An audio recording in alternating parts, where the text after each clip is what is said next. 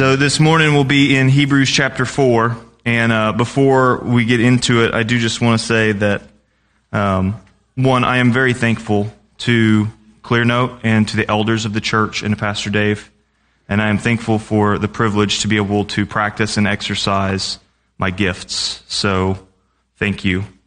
Um, uh, it is a great privilege um, to come and preach the word.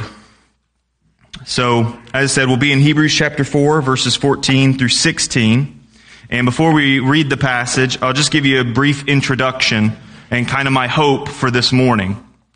And my hope is, is that as we go through this passage, that we would see who our great high priest is and how he is great, and that we would, we would then take hold of these exhortations that the author gives us and that we would hold fast to our confession in him and that we would draw near to him. So, please stand for the reading of God's word. Hebrews chapter 4 verse 14. Therefore, since we have a great high priest who has passed through the heavens, Jesus, the Son of God, let us hold fast our confession. For we do not have a high priest who cannot sympathize with our weaknesses, but one who has been tempted in all things as we are, yet without sin. Therefore, let us draw near with confidence to the throne of grace, so that we may receive mercy and find grace to help in time of need. This is the word of the Lord. You may be seated. So, when we, when we get to this passage and we start to really look at it, what the author starts with is the reasoning for the exhortation. So we're going to get to the exhortations of holding fast our confession and drawing near. But he gives us a reason for holding fast. He gives us a reason for drawing near. And the reason he gives is that we have a great high priest. And for the original audience at the time, the Jewish Christians, they would have immediately had an idea of what he was talking about when he said priest. And so we need to ask the question, what is a priest? And so the, the, the Israelites had the practice of, they had a, they had the Levitical priesthood, okay? So the Levites were a tribe that God picked out when he delivered Israel from Exodus. He picked the tribe of the Levites out and he said, these are my priests. They will, they will serve me. And what they did was they were in charge of setting up, tearing down, overseeing, maintaining, and transporting the, the tabernacle, which was the dwelling place of God amongst his people. Okay? That meant that they carried the Ark of the Covenant and they set it up and they tore it all down and they moved it. And this was the job of all, the whole tribe of Levi. Now, at the same time, God also established a person to oversee all of that, and that was Aaron. Aaron, Moses' brother, was assigned to be the high priest, okay? And the difference was, the difference between just the Levites who served and maintained and the high priest was that the high priest was in charge of the sacrifices. Particularly the sacrifices that were performed on the Day of Atonement. Okay? And the Day of Atonement was was a day that the Lord had set apart. It was it happened one day per year, and the Lord commanded that the high priest take a sacrifice and make a sacrifice for his own sins, and then go into the Holy of Holies and make a sacrifice for the sins of the people. Okay? So in the tabernacle, you had the, you had the tabernacle, and then there was, there was a veil that covered the Holy of Holies, where the Ark of the Covenant and where the mercy seat was. That's God's throne room. If you want to think about it that way, that's God's throne room. And so the high priest would take the blood from the sacrifice for the people, and he would go into the Holy of Holies, he only did this once per year. No one was permitted to enter the Holy of Holies. If you did, you died. And so the high priest went into the Holy of Holies and he sprinkled the blood in the Holy of Holies. And this was to make atonement for God's people. This was to cover their sins and remove their sins. Okay? And so I cover all of that because the people, the people that would have heard this originally, that's immediately where their mind would have gone to. They would have thought about atonement. They would have thought about uh, God's mercy and grace in providing a way for their sins to be atoned. Okay? And so now we have a great high priest. Not just a high priest, but one that is great, one that is better than those high priests. And the author of Hebrews tells us how and why he was better. So, right here he says, So since we have a great high priest who has passed through the heavens, we'll get to that. Then he says, Jesus, the Son of God. And so he says that we have a great high priest, and your immediate thought would be, well, who is he? who is our high priest? It's Jesus, the Son of God.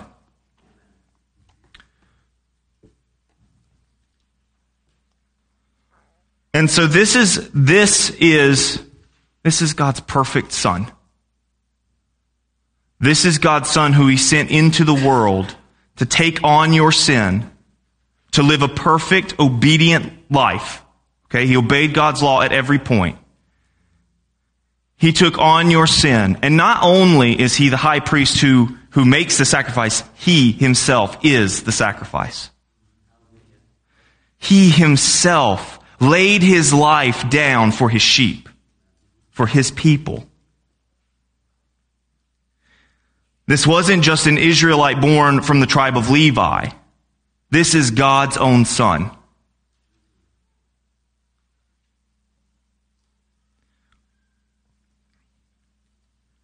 Our great high priest is Jesus, the Son of God, perfect in obedience, providing a perfect sacrifice, performing a perfect atoning work. He did what only the Son of God could do, and his sacrifice and his intercession, his atonement is perfect.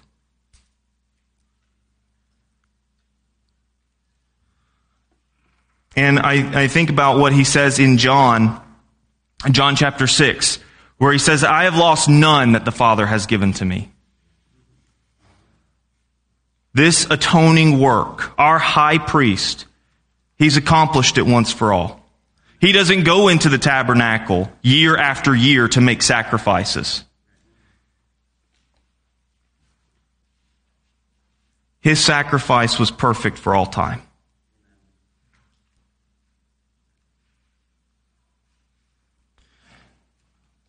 Another thing that the author here tells us about our high priest is that he has passed through the heavens. And if you're like me, when I read that, I was like, what does that mean? What does that actually mean?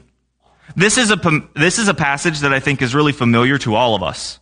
Like, you've probably, you probably know this passage. You probably recite it from memory. But it's one of those things that I wonder if we if we actually think about what's being said. Oh yeah, we have a high priest. Yeah, he's Jesus, the Son of God. Oh, oh yeah, he's passed through the heavens. What does that mean that he's passed through the heavens? And the author of Hebrews actually gives us an answer later in the book, in chapter 10. In verse 12, he said, But he, having offered one sacrifice for sins for all time, so this is Jesus, our great high priest, he, having offered one sacrifice for sins for all time, sat down at the right hand of God. And so what does it mean that our high priest has passed through the heavens? But that he has gone to the very throne room of God.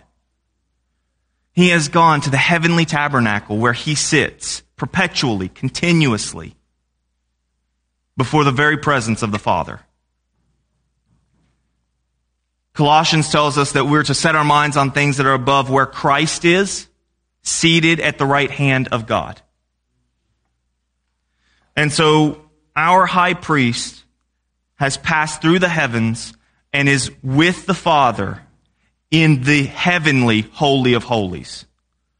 So if you think that the tabernacle and the Holy of Holies within the tabernacle could be frightening, which was just a shadow and an image of the real thing, Jesus himself has offered the perfect sacrifice that he can go in to the actual Holy of Holies and dwell there forever.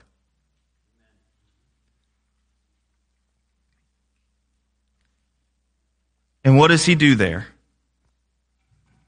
Well, if he's a high priest, if he does the work that the high priest did, he makes intercession for us. That's what our high priest does. He sits in the Holy of Holies and he intercedes for us. Your sins are atoned for by a sacrifice. And, and perpetually, continuously, he sits before the Father and intercedes on your behalf for you. John, uh, 1 John 2 tells us that we have an advocate with the Father, Jesus, the Son of God. He is our advocate. He is our high priest.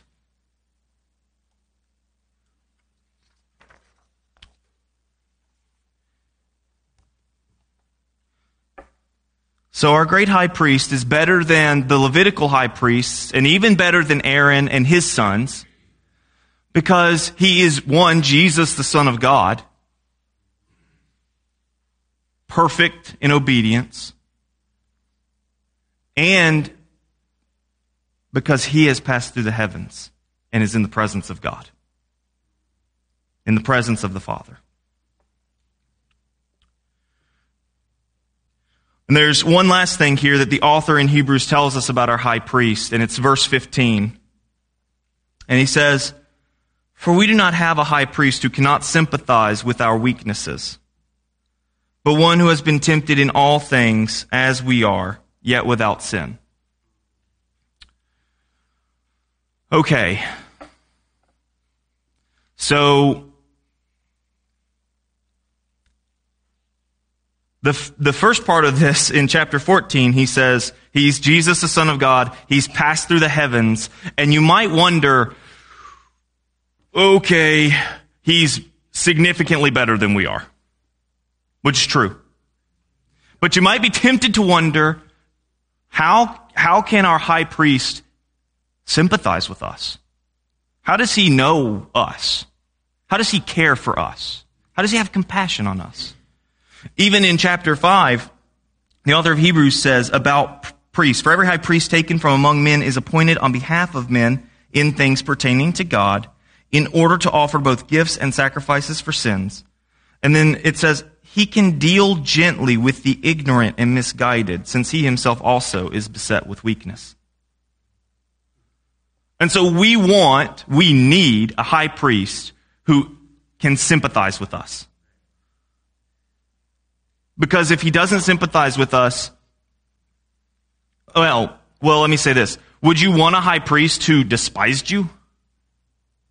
Would you want someone that was interceding for you who didn't have any clue what you're dealing with or what you're going through? You think about the men and women that you talk to when you're, when you're dealing with something at home or when you're struggling with sin. And who do you normally pick to talk to? Well, who should you pick to talk to? Someone older and wiser. Someone who's done it. Someone who has been there. And someone who has victory. Right?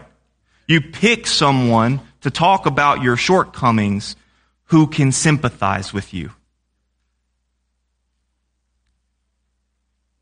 And so we have a high priest who can sympathize with you.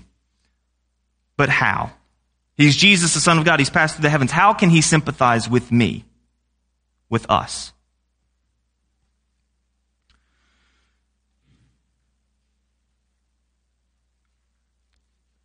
So again, going back to chapter 5, verse 2, he says he can deal gently with the ignorant misguided since he himself also is beset with weakness. Okay, so that's talking about the high priest in general. In two months, we're going to start celebrating Advent. What happens in Advent? What are we celebrating? What are we meditating on? Someone said it. The coming of Jesus, the incarnation. What does that mean that he was incarnated? It means that he became man. That God came down from his throne and was born was born of a woman, and was, became a man. And so what that means is that our Lord Jesus took on all of our weakness as humans, okay? So he doesn't take on our sin nature, but he takes on our weakness. And you can see this throughout the Gospels. When you, when you look at even Matthew chapter 3, we were, this got brought up in Sunday school, but Jesus going out to the wilderness to be tempted. What does it say in verse 2 of chapter 4? It says that he became hungry. And the first temptation that the devil brings to him is, well, if you're the Son of God, why don't you just turn these stones to bread? That's weakness. He was hungry. And what about in uh, in John chapter four when he goes to uh, when he's going into Samaria and he goes by the the well and he has the woman at the well comes to him, and the scriptures tell us that he was weary, that he was tired, and what does he do? He asks her to draw water for him. Why? Because he was thirsty. Because he needed water. And even on the cross, before he says it is finished in John 19, he says, I am thirsty. And so, just like us, he needed food, he needed water, he got tired. You think about the story when he's when they, they finally get away from the multitudes and they get on the ship and or the boat and there's a storm and all the disciples are freaking out. And they come down to the hull, and what is Jesus doing? He's asleep. He's asleep. I wouldn't know this, but I suppose teaching and performing miracles and healing people wears you out. And so, what was our Lord doing? He was sleeping. And so, we see, we, so here's how we tie this in with our weaknesses, okay? So these are ways that we're weak, but what are the temptations that come from these? That's probably what you're wondering. Okay, yeah, okay, he was hungry, he was, but he was perfect. He didn't sin, and that's exactly right. That's what the author of Hebrews says. So how can he sympathize with us though when we're tempted? So let's look at hunger for just a second. How many of us are tempted to get snippy and, and frustrated with our spouses or our children or our friends when we're hungry? What we call that? We, hangry. That's right. We make jokes about it and we laugh about it. But it's sin. It's actually wrong. Now, is being hungry wrong? No. But using your hunger and the weakness that that causes in you to get frustrated and then lashing that out on people, that is sin. Did our Lord Jesus ever do that? No. Does that become a very real temptation?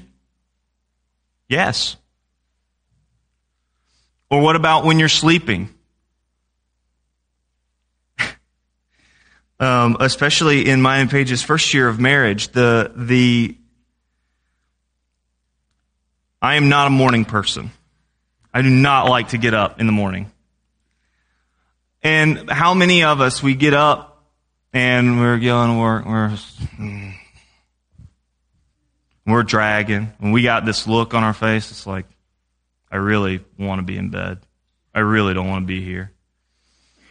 And if you're like me and my wife, she wakes up and she's happy and she's asking me about my plans. It's a Saturday, and what do you got planned? What are you doing? And I'm just like, I'm trying to get a cup of coffee. And and we laugh about that. But what I realized early on was just how selfish I was. Just how selfish that is to be a grump in the morning. Or to be a grump when you get woke up from your nap. Okay, so I don't have kids, but I imagine if you take naps, there are probably times where your kids wake you up from your nap. Does that happen? Okay. And how, how often do you get tempted to just get frustrated and to just lash, out like, I'm trying to sleep. Let me sleep. And so, what does Jesus say when they come to him? They wake him up in the hull of the boat. He doesn't get frustrated at them. I don't imagine when he says, Oh, ye of little faith, that it's like, Oh, ye of little faith, and it's all grumpy. I actually imagine that he's like, he just laughs. He's, oh, oh, ye of little faith. It's, it's compassion. And then what does he do? He calms the storm. And he helps them in their weakness. And so, lest we grow fearful that the Son of the living God, who's passed through the heavens, despises us for our sins and our weaknesses, the Spirit of God here tells us that our Lord can sympathize with us. Not only is he the perfect Son of God, but he can sympathize with you in your weaknesses.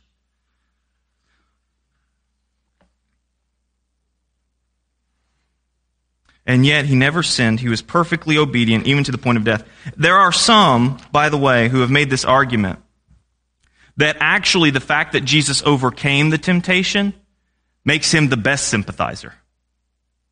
And I was kind of alluding to that earlier when I talked about who do you go to when you're having problems and you need help with your weaknesses. You go to someone who's been through it, someone who has victory over it, right? You want help. If someone is dealing with the same things as you, can they help you? How much can they help you, really? And so, that's right, not much. And so we go to people who have victory. We go to people who we know can help because they've either been through it or they've dealt with it or they've overcome it.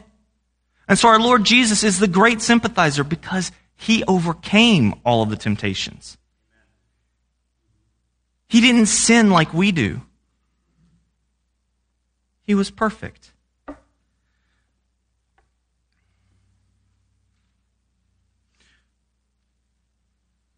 Now, why is it important that we have a great high priest who can sympathize with us? And again, this kind of was mentioned earlier, but it's incredibly important because we need someone who, underst- who knows our frame, who knows that we are but dust, who knows that we're weak.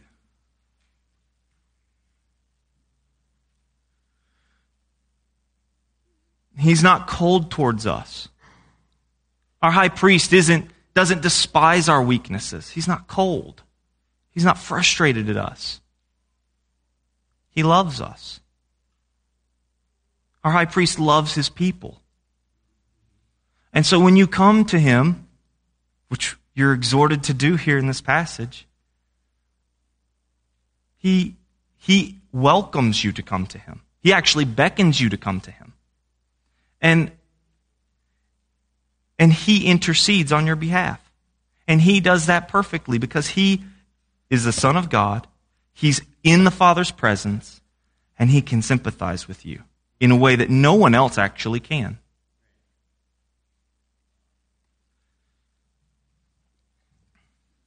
Now, he does not despise us for our weaknesses. I've said that a couple of times. I want to kind of draw this out with us. How often do we despise others' weaknesses? And I think that's a very real temptation for us that when others display their weaknesses, that we might be frustrated with them. Or we might, uh, I don't want to use the word judge, but we might judge them harshly.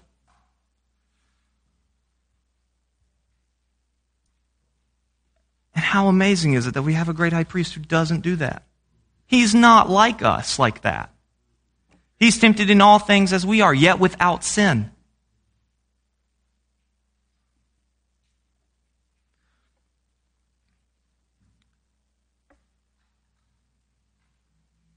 He's our great high priest who can intercede on our behalf because he never sinned and yet can sympathize with us in our weaknesses. So, what are we to do? So, we have a great high priest. We understand what the high priest does. He intercedes for us, he makes atonement for us, he pleads our case before the Father. We know who he is. He's Jesus, the Son of God. He sits on the throne, enthroned forever, and he is also fully man, able to sympathize with our weaknesses. So now what do we do? Because that's the whole point of this. The whole point of this is to back up what the author of Hebrews is about to say. So let's look back at verse 14. He says, Let us hold fast our confession. So that's the first thing we're to do. Because we have a great high priest, hold fast our confession. Also, just as a side note, I love that the book of Hebrews, over and over, if you read the book of Hebrews, the exhortations, which are like commands, they all start with let us. They are all, I think of them like, like brotherly. Like not commands, like you need to do this, but like, come on guys, let's do this. Come on, let's do this together. Let us do this. Let us hold fast our confession. What's our confession? It's the gospel. It's the gospel. It is what Christ has done for us. Our confession is that Jesus, the Son of God, came down, became man, was born of a virgin, lived the perfect, holy life, suffered in our place, died, was buried, and rose again. And then he ascended into heaven. Right? This is our confession. This is covered. We say this in the Apostles' Creed. Uh, we used to say it every Sunday, but now we're doing the Westminster Confession. But we still say the Apostles' Creed every so often. This is our faith. This is what we confess. This is our confession. It's God's Word. That's our confession. So, what does it mean for us to hold fast to this confession? What does that look like? Well, first, I think it looks like us living it out. Living out your confession. Okay? And that means being obedient to what the Word of God says. That means that we obey God's law. We obey it because we know that we have a great high priest. We hold fast to this confession and we obey because we know Jesus is there interceding for us.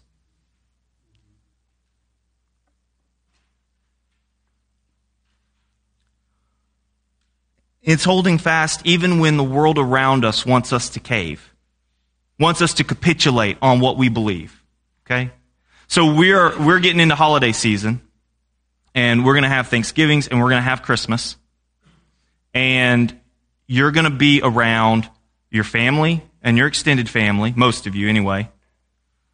And if you're, if you're like most families, you're going to have people who aren't believers in your family.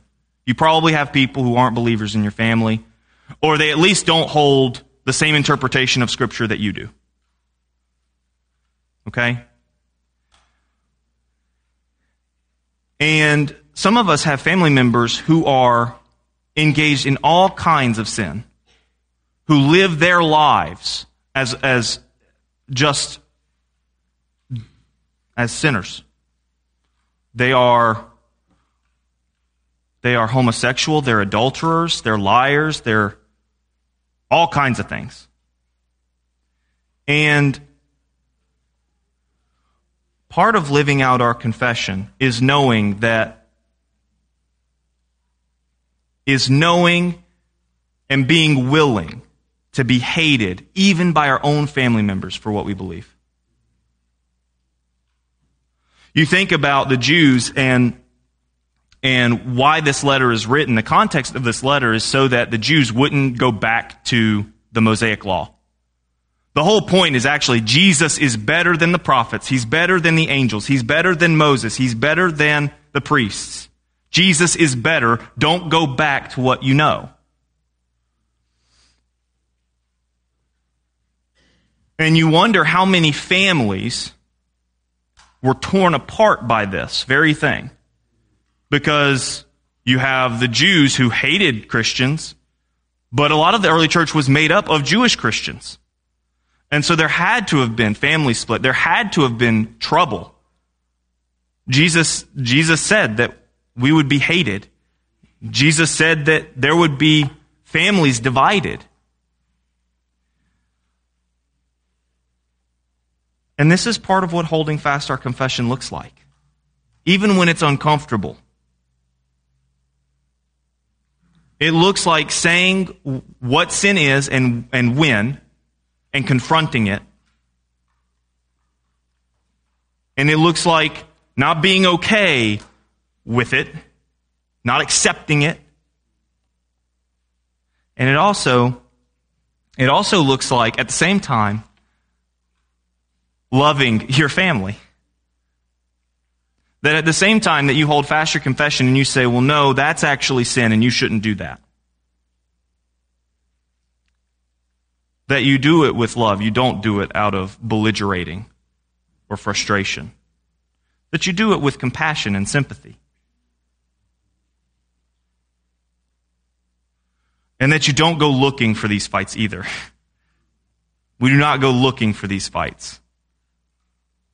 But if they come, hold fast. Don't be ashamed. Don't be ashamed of what God's word says. Another way I think that we, we do this, that, that we hold fast our confession, and this may, this may seem strange, but um, apologizing when we mess up. You think about all the people that you come in contact with, your family, your coworkers, especially if you if you work in an environment with coworkers that aren't all believers. You know how strange it is to apologize when you sin against them? You know how straight they like they like recoil. They don't like it. They're like, I don't you're fine, don't worry about it. And and that is a way that you are holding fast your confession. Because you're saying, no, no, no.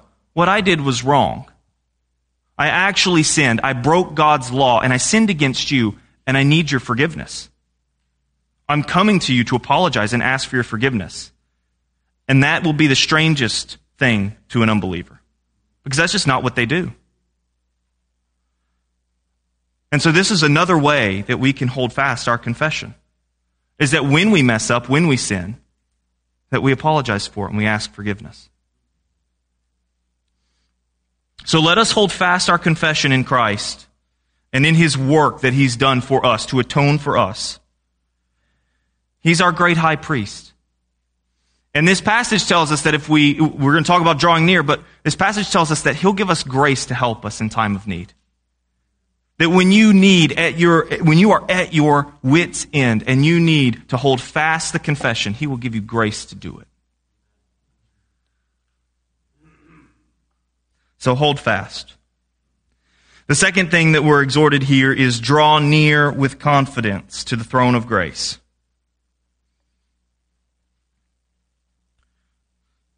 So, what kind of throne is it? It's a throne of grace.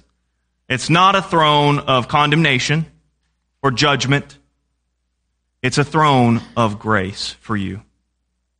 If you are in Christ, God's throne is a throne of grace for you. There is mercy. This is a true mercy seat.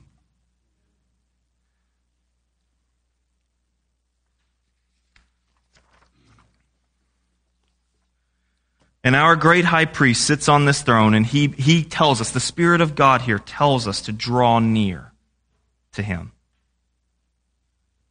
when we see our weaknesses, when we're tempted by our weaknesses, when we're tempted to let go of our confession, to capitulate or to hide it, when we're tempted to sin, the Spirit of God says, draw near to the throne of grace. You will not be despised. Your high priest will sympathize with you. He will love you. He will have compassion on you. I think about Psalm 73. And so Psalm 73 is really a psalm about how the psalmist sees all the wicked and all the, it looks like they just live the life, man. Their life is just great. And he comes towards the end, about midway through, he's like, and then I realized that that just wasn't right. I went to the house of God and I, I knew what their end was. But one of the things he says in the same passage is uh, towards the end is the nearness of God is my good. The nearness of God is my good. And so we should draw near for our own good. It is for our good that he's our great high priest. It is for our good that he calls us to hold fast our confession. It is for our good that he sympathizes with us. It is for our good that we draw near to the throne.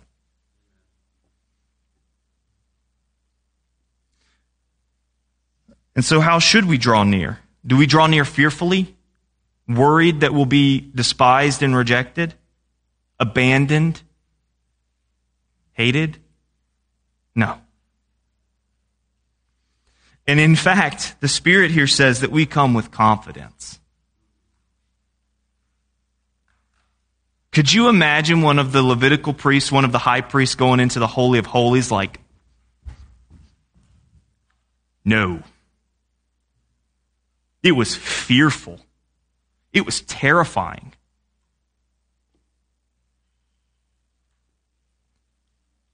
Not so for us. Because if you're in Christ and you have a great high priest, you can draw near with confidence. Not in yourself. If you're trying to come to God with confidence in yourself, then you should probably be afraid, just like the Levites and the high priest was. But if you draw near with your confidence in what Christ has done for you, then draw near with confidence. He is our advocate with the Father.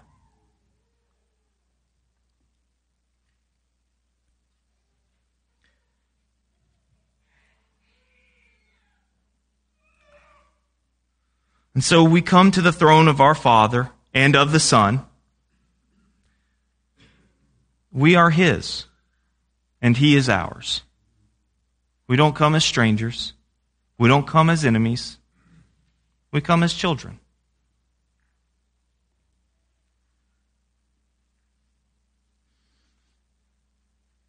There's no fear of wrath when we draw near. Christ is our mediator. He has already taken on the wrath of God for us. So, what do we receive when we come to this throne of grace? Therefore, let us draw near with confidence to the throne of grace so that we may receive mercy.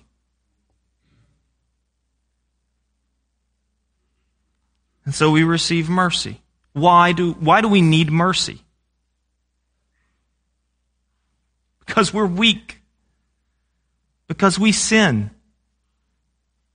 Because we break God's law. Because there are times that we don't hold fast our confession. Because our sins are the very reason Christ had to go to the cross to begin with. Those don't just go away. We're justified, but we're not fully sanctified. We just confess that, right? And so, and so we're weak. We need mercy.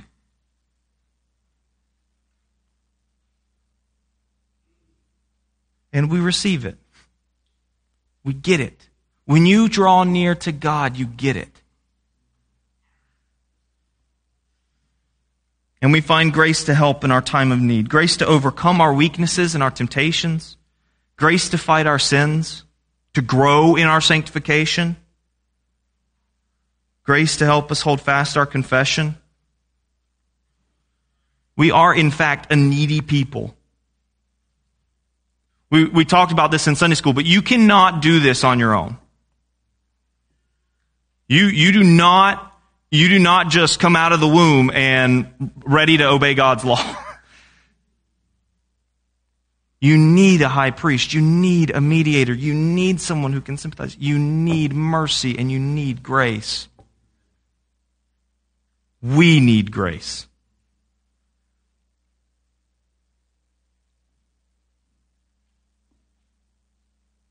And we receive these things by coming to our great high priest.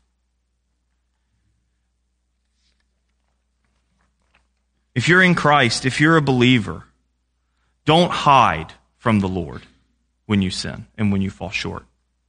I think there are, there are some of us here who, when we sin, our, our natural temptation is to cover it up or hide it or we flee. You think about Adam and Eve in the garden, and we see this from the very beginning When Adam and Eve broke God's law and they took of the tree of knowledge of good and evil, what did they do? They hid themselves. They hid themselves away from God. God comes in the cool of the day calling out to Adam. And Adam is terrified.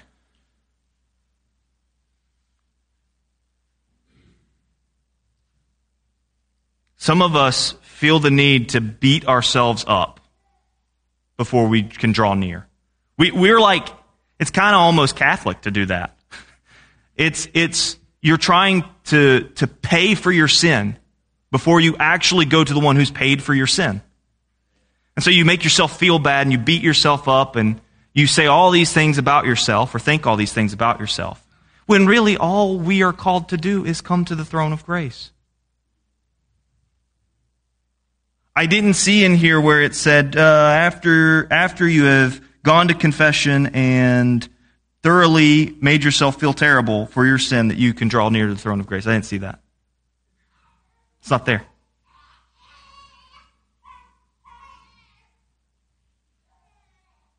We draw near with confidence to the throne of grace, even if, without having to beat ourselves up beforehand. And if that's your temptation, if your temptation is to think that I just, I'm just, I just, and you just obsess over your failures and over your weaknesses, this is for you. Come to the Lord. Come to Him with, without that. You leave that at the door. You go to the throne.